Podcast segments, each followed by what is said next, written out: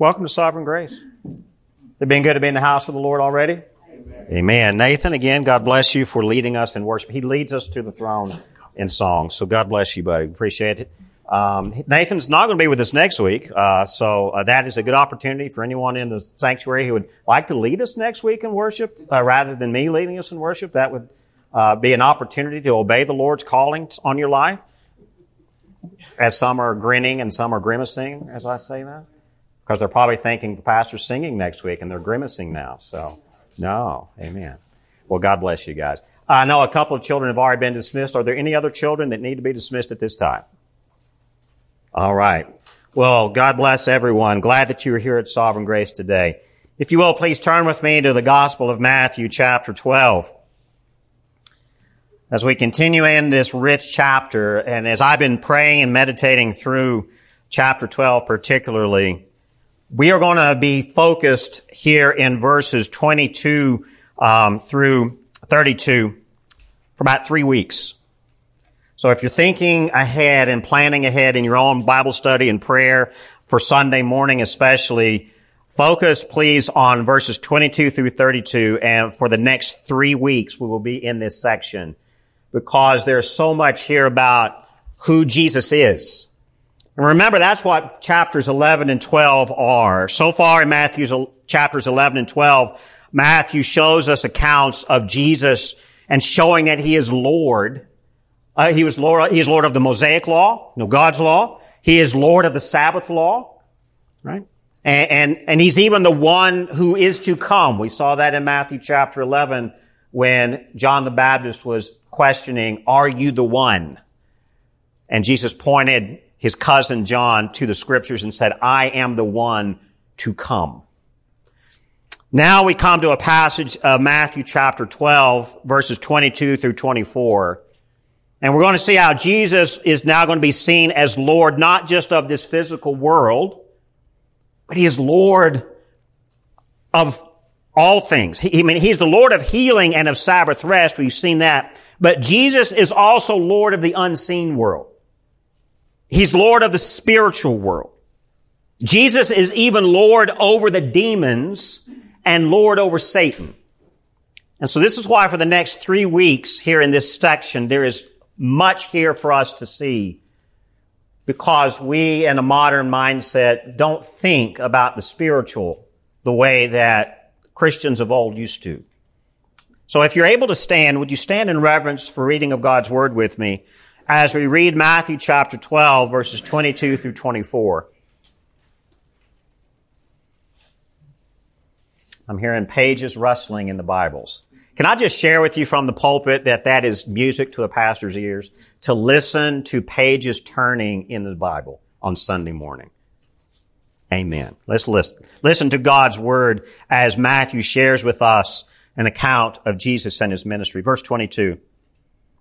Then a demon oppressed man who was blind and mute was brought to him and he healed him so that the man spoke and saw. And all the people were amazed and said, can this be the son of David? But when the Pharisees heard it, they said, it is only by Beelzebul, the prince of demons, that this man casts out demons. Hmm. Let's pray. Dear God, we are paused here with just a, a couple of verses of your word. Three verses. 22, 23, and 24 that reveals so much about who your son Jesus Christ is. We as fallen sinful people do not see what you see. We only see this physical world that is corrupt and fallen because of our rebellion against you. We, we do not see the unseen spiritual world as you do. But God, your son, Jesus Christ, is shown here in Matthew's gospel as having so much compassion for us, the sinful, broken humanity that we are, that he is Lord even over the satanic forces that can manipulate us and control us. So God, I pray this week and for the next two weeks, as we are listening to you speak to us in your word, about this particular authority of your son Jesus. Show us, God, exactly who your son is. And please show us the truth of the greater reality of all of your creation, that there's not just the seen world, but also the unseen. But your son, Jesus Christ, is Lord of it all. And I pray, God, that your word would speak true today, would speak loudly to us today. And anyone who is here listening, Father, who needs to hear exactly your word spoken to their heart, Lord, I pray that they would be attentive, that your Holy Spirit would cause them to hear, and that you would draw them to your grace. Dear God, this time is for you, and we are listening. So please speak. In Jesus' name. Amen. Amen. God bless you guys. I don't think any of us can avoid the reality of this world that sickness and disease plague us, doesn't it? Um, so far, we have not entered into the full-blown flu season, but um, it's you know we still have flu. Seems like last year flu disappeared, COVID took over, but I think flu is still around, isn't it? And cough and all that kind of stuff. We, we live in a fallen world where disease plagues us, doesn't it?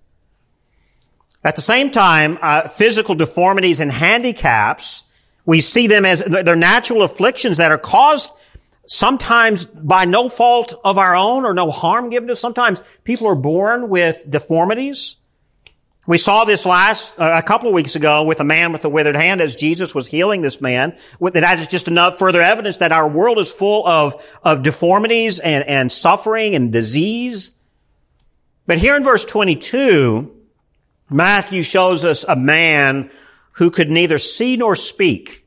We see this, then a demon oppressed man who was blind and mute was brought to him. Now, we, in our physical world, we may look at someone who is both blind and unable to speak and say, well, bless them. They're just physically deformed. But Matthew shows us a little bit deeper here. There's a strong implication that these, these, these things that he suffered from, he, he could not speak, he could not see, the, he suffered these things because of Satan. It was not, he was not necessarily born this way. We get the strong indication that he could not see and he could not speak because he was demon possessed. So there are physical ailments in our world that can be the result of satanic forces. Right, here's the evidence of this. I, I want to make sure we understand this. He most likely, that this demon possessed man, he most likely showed signs of madness, which would have been another clear indicator of demon possession. This is why whenever you, you run across anyone who is really going, I, I, you know, I'm not politically correct here. They're going crazy. That's the best description of it. There's a lot of demon possession in that situation as well. That no pill antidepressant can fix. Anxiety and, and madness and mental disorders can often be the result of the spiritual. I would say very rarely is it just the physical chemical imbalance. I would say 99.9% of all mental illness is more spiritual than it is physical.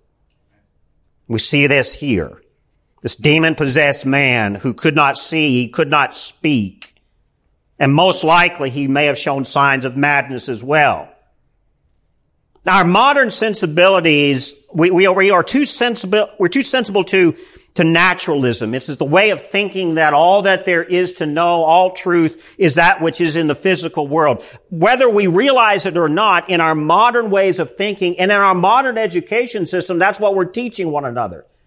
That the only thing that can be definite and the only thing that can be true is that which is in the natural world that we can measure and see. And so in our, in our 21st century, 2021, going into 2022 soon, mindsets, we have lost the vision of the spiritual, even in the church, because we see all that there is in this natural world. And so I think what we're seeing here is something important for us to uncover that there is a larger world at play. There's a larger reality that our Lord has created that also includes the spiritual. Now, the spiritual, whether it be uh, the, the supernatural world, whether it be evil or whether it be good, is not distant from us out there somewhere in a third or fourth heaven. God himself is always active in the physical world. He has never left it. At the same time, satanic forces have corrupted this world as well. They have never left it. But in our modern mindset, the lie of the devil is there is no God, there is no Satan. All that there is is this physical world. You see how we can fall into that mindset and we lose the spiritual thinking.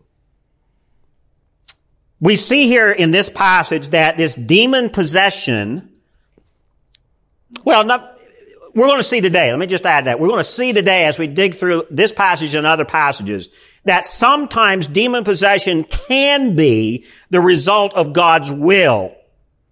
But only when the one who is possessed willingly turns from God's will. We're going to see some of that today. God is sovereign and he controls even the demonic for his glory. Our Lord is sovereign over every spirit whether it be good or evil. We're going to see that. He is sovereign over it all. Matthew chapter 12 verses 22 through 24. These, these three verses are not the only time that Jesus is shown casting out demons. And it's not going to be the last in the Gospels. We're going to see it often. Jesus and the satanic powers of the unseen spiritual world, they were in constant battle. Jesus and Satan. Jesus and Satan's demons, they were in constant battle during his ministry. Constant. And it wasn't, not just during Jesus' lifetime, but there was this spiritual battle that we see in scripture was, uh, was around, it was been around for before the beginning of time. There's been a spiritual warfare going on. Colossians chapter 1, if you want to flip there, you can. Colossians chapter 1 verses 15 through 16 we see the origin of the supernatural through Jesus Christ himself. It says here in Colossians chapter 1 beginning in verse 15, He, speaking of Jesus, is the image of the invisible God, the firstborn of all creation, for by Him all things were created. And let's pause right there. By Him, Jesus Christ, all things all things were created. And then Paul continues to describe what all things are. All things were created in heaven and on earth, visible and invisible. Jesus was there at the beginning with his father, very active in the creation process. Whether thrones or dominions or rulers or authorities, all things were created through him and for him our Lord Jesus Christ, everything was created through Him and for Him. That includes you. That includes me. That includes this world we live in. It includes the spiritual aspect of creation as well. We also see in Colossians chapter 1 verse 17, Paul continues, and he, Jesus, is before all things, and in him all things hold together. Jesus being the Son of God, both human and divine, all things. We're not even breathing apart from the grace of our God. The molecules that can make us up, makes up our physical being, they are held together by the will of our Father God Creator and His Son Jesus Christ who is part of it all. Jesus is Lord not only of the physical world, He is Lord over the spiritual as well. You see what we're seeing here? This is what Paul tells us in Colossians. Now, where did everything go wrong? Is the question. It's, it's kind of a mystery, yet we do have some hints in scripture. We also have some evidence in some of the, the extra canonical books of script, uh, of that people, it's not scripture, but it's books that have helped the apostles and other Christians through the centuries think through some of the spiritual. It, again, it's not part of the inspired word of God, but it is still part of our church history. I'm not going to read any of that tonight, uh, this morning, but if you look in Ezekiel chapter 28, we do see the origin of the satanic influence on our world. Ezekiel chapter 28, the, the prophet Ezekiel speaks about the fall of Satan. Now, again, we don't have necessarily a, a particular chronological timeline of when all this occurred. We just know it did. Beginning in verse 11 of Ezekiel chapter 28, we read from the prophet Ezekiel, Moreover, the word of the Lord came to me, son of man, raise a lamentation over the king of Tyre and say to him, thus says the Lord God. Now he's speaking about a particular king, but the, the, the, the prophecy that follows, actually the poetry that follows clearly speaks of Satan. This king of Tyre is being described just the way Satan was described. That there's an important connection there. Thus, thus the Lord God said, you are the sight of perfection, full of wisdom and perfect in beauty. You were in Eden, the garden of God. Every precious stone was your covering. Sardius, topaz, and diamond, beryl, onyx, and jasper, sapphire, emerald, and carbonic, uh, forgive me, I want to butcher this word, carbuncle and crafted in gold were your settings and your engravings. On the day that you were created, they were prepared. You were an anointed guardian cherub. Who's Ezekiel talking about? Satan. He was a created, he is a created being, uh, an angelic being. We get the, imp- uh, the Im- implication here. And what was his role? Satan was in the Garden of Eden as an anointed guardian cherub. Clearly he failed in that job. Because then he also caused Eve to fall and Adam to fall. Satan was filled with violence. We see that in verse 16. If we re- drop down to verse 16 of Ezekiel 28. In the abundance of your trade, you were filled with violence in your midst and you sinned. So I cast you as a profane thing from the mountain of God and I destroyed you, O guardian cherub, from the midst of the stones of fire. There we go.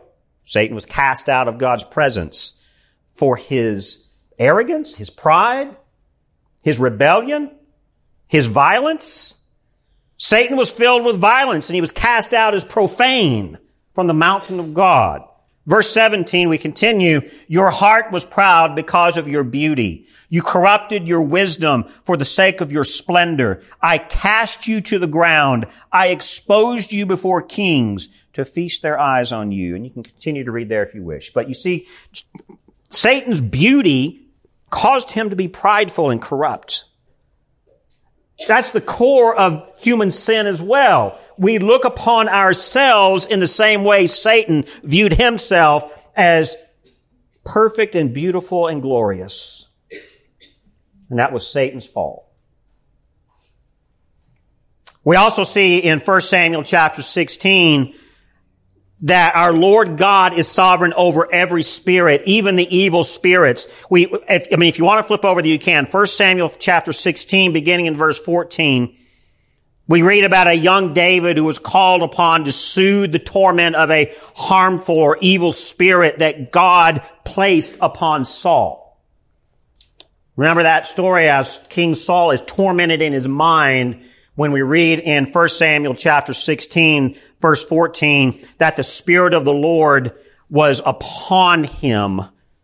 Well, this evil spirit that the Lord put upon Saul was there. And when we read even further, we read that a young David, as he plays his, his lyre, a type of a harp, that whenever he would play music, then Saul's soul would be soothed and the Spirit of the Lord would actually call, give him comfort. Verse 23, when David played that lyre, the evil spirit from the Lord that was upon Saul would depart from him temporarily. So we even see evidence in scripture that, that God is in control even of the evil spirits. He will allow, and actually in this case for uh, King Saul, he will send an evil spirit upon him. Now we understand why. I mean, we understand Saul's failure. He He failed in his leadership role as king, but more so, he failed in not honoring his Lord and obeying him, turning from his creator God to his own strength. That was what allowed the evil spirit to enter. It's in this it's in passages like these, you know, 1 Samuel and even Ezekiel 28. It's in these kind of passages that we see evidence that demonic spirits do roam the earth. But we also see that they don't control the world. It is God and His sovereign power alone that gives evil spirits any room to move.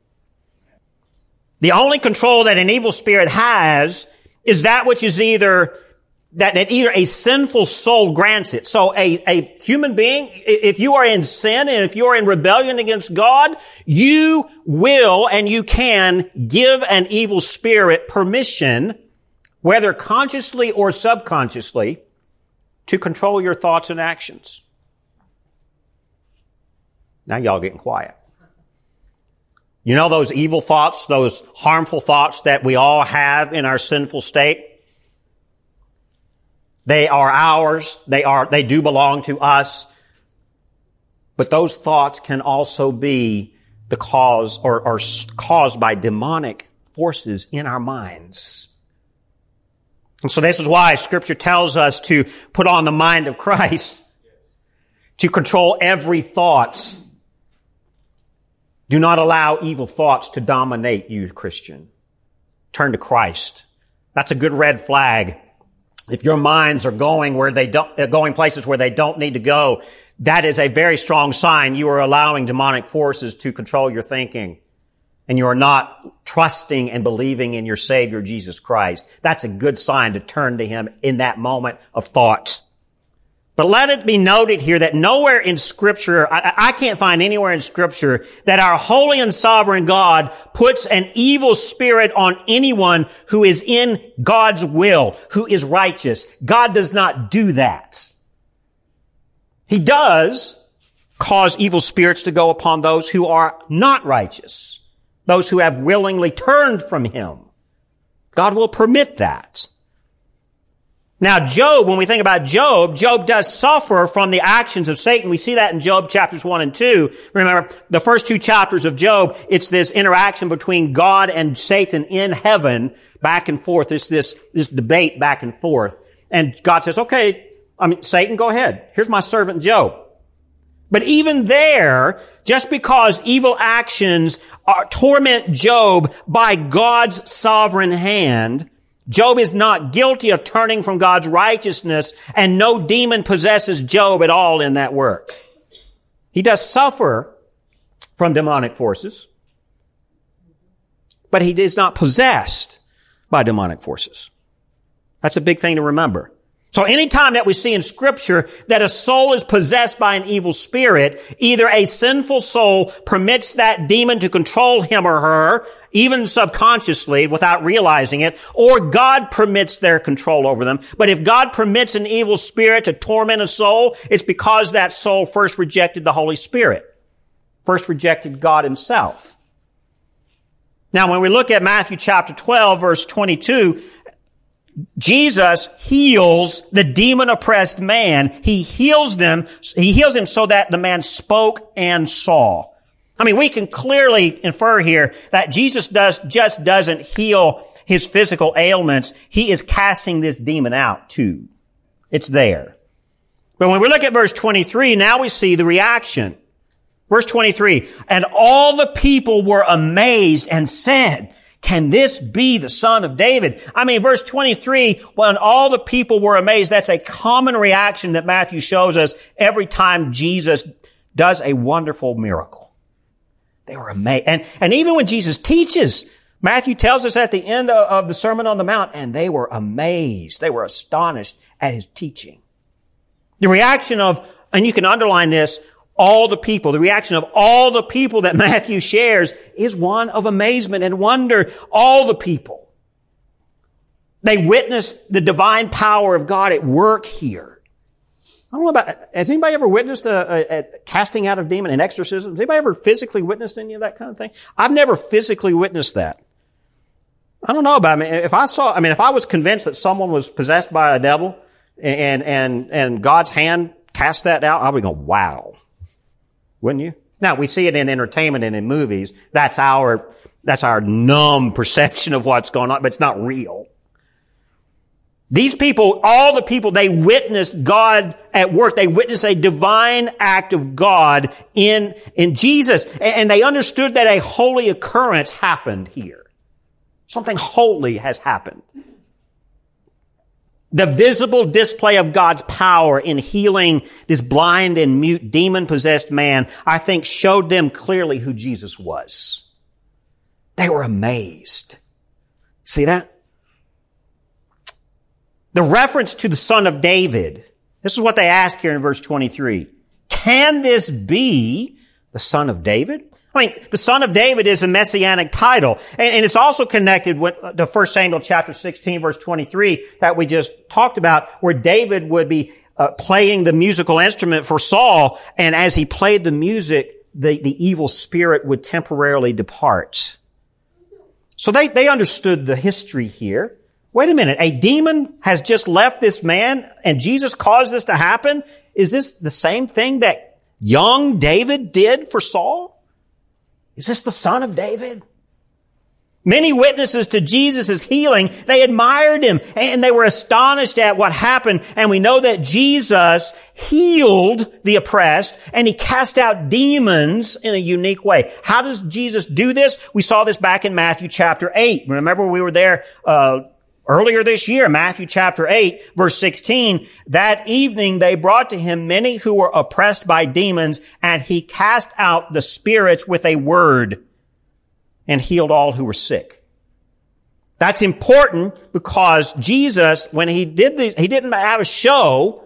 This was not a show of magical incantations.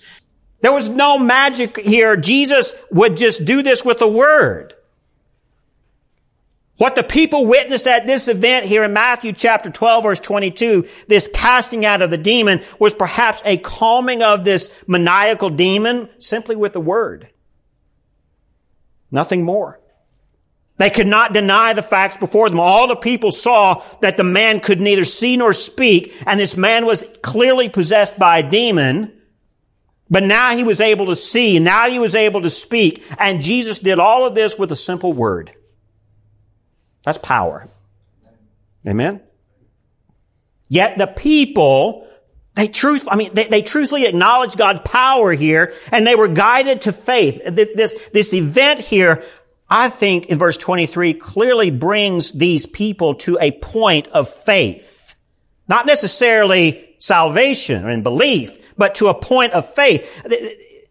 Their question here, can this be the son of David? Has a hint of doubt in it. Because belief, if it was truly belief, it would be something different because belief, it does not grow out, I mean, it does grow out of a seed of faith. And, and this hesitancy in the question shows at least a hint of faith. Remember, can this be the son of David is not, this is the son of David. Now, had they replied with, this is the son of David, we could perhaps conclude that the people were in, a, in the position of believing, but to just a hint of doubt here. Can this be? It's still a hint of faith. It's just not full-fledged belief yet, I don't think. I don't think they're quite there yet. But now we drop down to verse 24. Now we see a contrasting reaction. But when the Pharisees heard it, they said, it is only by Beelzebul, the prince of demons, that this man casts out demons. Perhaps some of the people in the crowd were speaking and asking this question. They were talking amongst one another. Can this be the son of David? And the Pharisees overheard what they were talking about and they had to interrupt. Oh, oh, let me correct your thinking here. Y'all, y'all know folks like that? Right? The Lord is showing you something deep in the scriptures and He's really moving in your heart and you're just wrestling with and questioning and trying to learn what is it, God, that you're teaching me? And somebody who is holy, oh, that's not God. You ever been there? I mean, there's wisdom in discerning the spirits, but I mean, at the same time, don't be like a Pharisee. Oh, this can't be God. This is the devil. They, they were hearing the faith of the people. And they were scared. No doubt in verse, you know, no doubt that just as all the people saw the power of God, these, these Pharisees, they saw the power of Satan instead. Now that, that's a, that's a big problem. All the people saw God at work, but the Pharisees saw Satan at work. So I, I, there's clearly a diabolical poison here that blinded these men, causing them to, let's just be honest, they slandered the power of God. They're slandering God here a spiteful disposition against this holy action, this holy event that God, through his son Jesus Christ and through the power of the Holy Spirit, they cure suffering, these natural ailments of this fallen world. Right here, every time that Jesus heals, every time he casts out a demon, that is evidence of God's presence in our physical world. Amen? He's not a distant God up there in the sky somewhere. He's active right here. These Pharisees, they're, they're full of poison. They accuse Jesus of serving Satan here, don't they? They argue that Jesus must be Beelzebul, or at least possessed by Beelzebul, in order to cast out the demons. And Matthew's account tells us one of the titles for Beelzebul here, he was the prince of demons. The account of Jesus preparing his disciples for ministry back in Matthew chapter 10, remember that, told us of Jesus' reminder to his disciples to be wary of the persecution that was coming, just like what Jesus is facing here. Remember that in, back in Matthew chapter 10 verse 25, he reminds them that there will be persecution that accuses you of being under the master above Beelzebul. That the master of the house would be the devil himself. So that's what's happening here. Well, Jesus is the master of the house. And so this accusation that Jesus must be controlled by Satan, or at least be controlled by the chief demon Beelzebul, is a twisting of the truth. There's a twisting here of God's power that the Pharisees are doing, that their accusation distorts the evidence of that's before them. They cannot see the holiness of what is happening, just as Satan's only power is to distort and twist the truth of God's will and power. That's the only power that Satan has. He can only distort what is good. He cannot control what is good. He's only twisting and, and, and that's what we're seeing here in the Pharisees. That the power of Satan or the, the diabolical poison is a distortion in their minds of the truth of God's will and God's power. And these Pharisees, they, they have a spiteful disposition against this holiness. They have a spiteful disposition against a, God's intervention in the natural world. That's what's happening. And so Think about this. If Beelzebul equals the prince of demons, then the demons have a head. Likewise, God's people have a head. And who is our head, Christians? Christ. Jesus Christ himself. So here's a, another twisted distortion of, of, of accusing Jesus of being under the control of the head of Satan himself. So this accusation of these Pharisees against Jesus, that's clearly, I think, more evidence of Satan's work here. The truth of Jesus' identity is actually being distorted by Satan to confuse people. That's what's happening in this account. Further evidence, I think, of satanic distortion comes because Satan is the father of lies. And he's found in the very accusation here of, of Jesus working under the influence like a pagan exorcism. They're accusing Jesus of, of acting like a pagan exorcist. Pagan exorcisms were very no- widely known at the time, and they were known to remove demons by magical incantation and flamboyant shows. That's what, even during Jesus' time. Sorcery in the Old Testament merited the death penalty. And so these Pharisees, under the control of Satan's uh, of thinking here, they twisted God's word. Even in Exodus chapter 22, verse 18, they understood the law, you shall not permit a sorceress to live. So they're accusing J- Jesus. You're just a, another sorcerer. We're following God's word here. They could also have probably taken from Deuteronomy chapter 13 verses 1 through 3 where, where the Mosaic law are, uh, challenges to make sure you understand what a prophet is doing. If a prophet who is successful and actually conducts a miracle, because some false prophets can show a miracle of some sort. If that miracle appears, but the prophet says, let's go after other gods, that is a clear sign that they are not God's prophet. And so this, the Pharisees here were trying to pull out of the Deuteronomy and, and Exodus narratives here of the law says, say, uh, Jesus, you're under Satan's control. They're trying to attach him to Satan's control here. Now we also have to think here the power of Satan always remains influential, even today, folks. Is Satan's power still under control here? We, we, yeah, he still has a lot of influence. Lies, accusations. I mean, just think about it. Anytime a, a claim is made for the purpose of deceiving, that's the influence of the devil. That's the influence of Satan himself. So here, here's another little rabbit trail that the pastor gets in trouble for, but I have to say this. Hear, hear my heart. Evangelical Christians, I love you. I'm one of you. But the lies of politics distort us so deeply. Are we under the control of Satan during political seasons, being manipulated by the political lies and distortions that are out there? Do we worship the politics or do we worship our Creator? Rabbit Trail, you can talk to me after the service and correct me if I'm wrong here, but you know, it's, these, these, these Pharisees, they are distorting the truth of a holy event for political purposes. Their political power.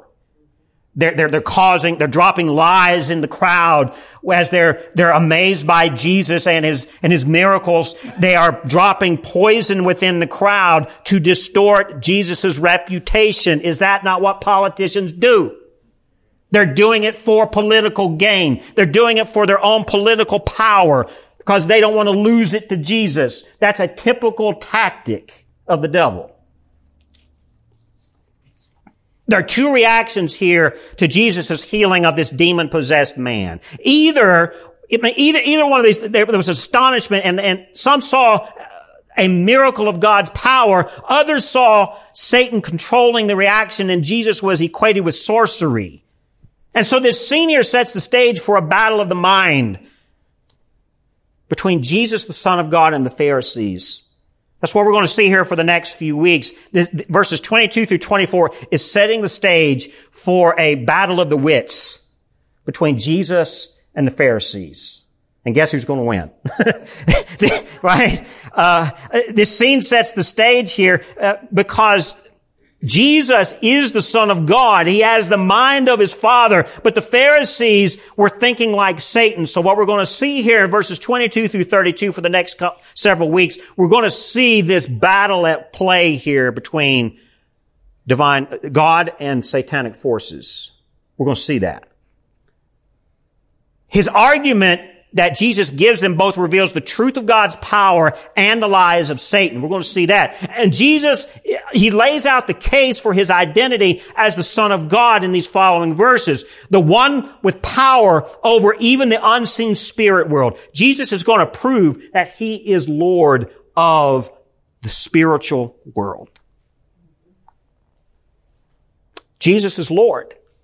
He's Lord of all creation. Remember Colossians chapter 1 verses 15 through 17? That reminds us. But we can also see in this healing here in Matthew 12 verse 22 that Jesus is Lord over the darkest aspects of the fallen world. When, when this demon possessed man who is blind and mute is healed and the demons are cast out, that is, I mean, that's, that's power that none of us can fathom the darkest aspects of our fallen world, the darkest aspects of our sin, Jesus is in control of all of that. And in Colossians chapter 1 verses 13 through 14, Paul reminds us that he, Jesus, has delivered us from the domain of darkness and he has transferred us to the kingdom of his beloved son in whom we have redemption, the forgiveness of sins. That's the gospel. We have been delivered from the domain of darkness. That's what Jesus is showing here in this healing. As he's casting out demons, he's delivering this man from the power of darkness. And Jesus, he can deliver his church from the domain of darkness because Jesus is Lord over all creation. He's Lord over the physical world. He's Lord over the spiritual world. And his compassion for the demon possessed man here, I think it shows his authority over the demons who dominate us. Demons are real. Now don't go out of here and go home and look for demons in your house. Don't go out there and say, Pastor, come to my house and sprinkle holy water over my, I don't do that. But I do ask us to be aware and be, be, be cautious. What are you allowing into your house? What are you allowing into your mind? Parents, you have a, a, responsibility in your house. What are you allowing in your house? What are you allowing your children to, to consume as entertainment? You're letting them watch cartoons that are really just shows of demons doing whatever they want to do as a child's show? Or are you letting the Spirit of God dominate your home? Those who don't have children at home anymore, what are you allowing to consume your mind? What, what are you filling your mind with? Are you filling your mind with the satanic stuff or, or are, you allow, are you filling your mind with praise music and, and the reading of God's Word? And what, what are you doing? This is October. Already, I mean, it started a week or two ago, but all, what's, what's this month known for in our secular communities? I mean, this is Halloween month. I mean, it's already out there. I mean, if you watch any kind of television, I mean, the, the, the, Halloween satanic shows are already there. The, the horror movie flicks are already dominating. Why are we allowing that to fill our minds?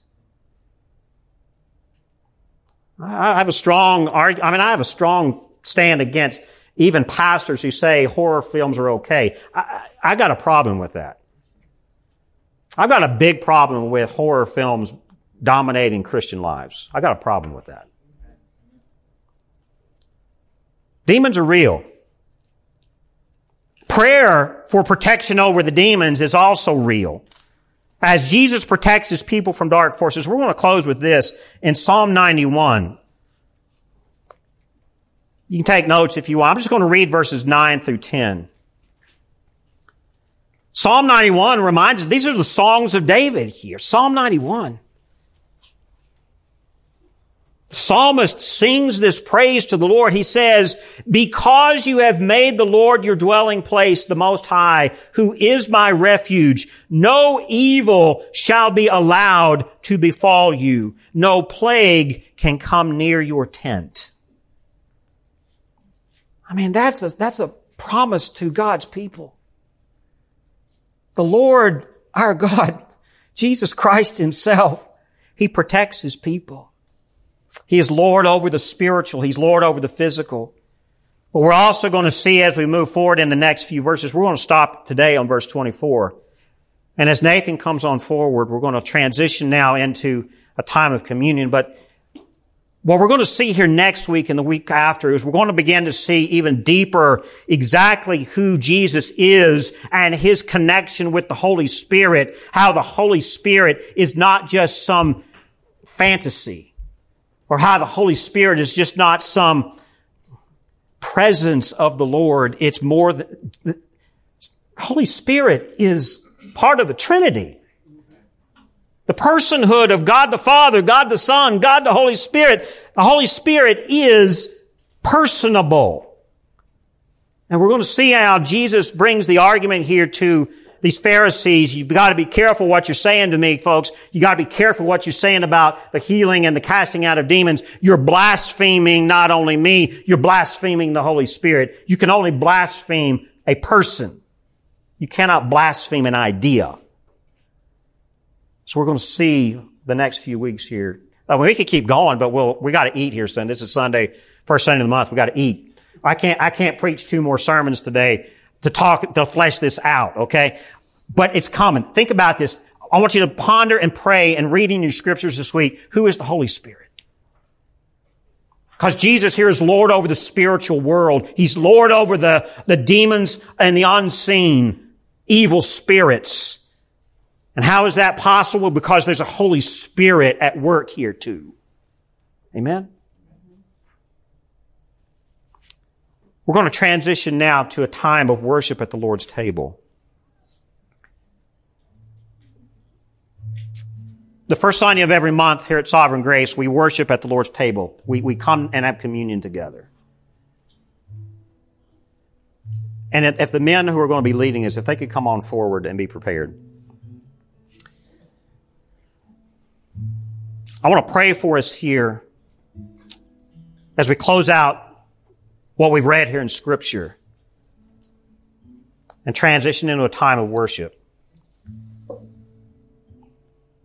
But folks, this is a time set aside for God's people. And, and just as the psalmist in Psalm 91 reminds us that, that God will protect his people from the evil dark forces.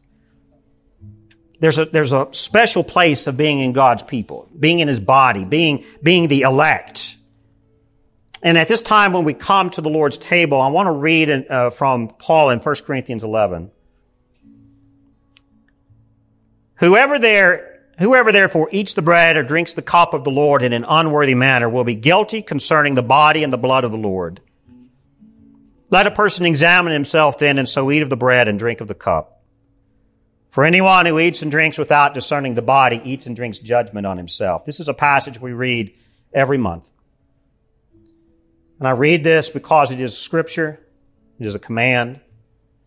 If you are a visitor with us this morning, you are welcome to join us at the table. If you are a baptized, born again, like-minded believer in Christ, we welcome you here.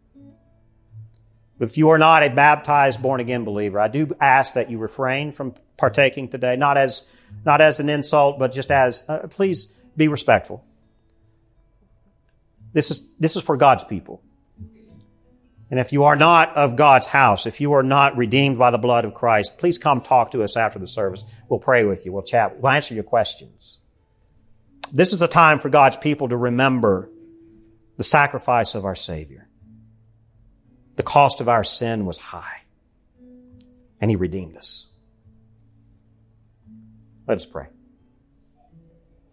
Father God, you sent your Son, Jesus Christ, to redeem us, to rescue us from the control of the dark forces of this world and to rescue us from our sin. And for that, God, we, we can never repay you. And your Son, Jesus Christ, suffered horribly on that cross for us. His body was broken. His blood was spilled. Yet he came out of the grave for us. And as we pause and worship today, as we remember the sacrifice made for our sin, Lord, I pray that you would just honor our act of obedience in communion together in this one memory. I pray for your spirit to be in this room. I pray that you would love us and show us your grace. In Jesus' name, amen.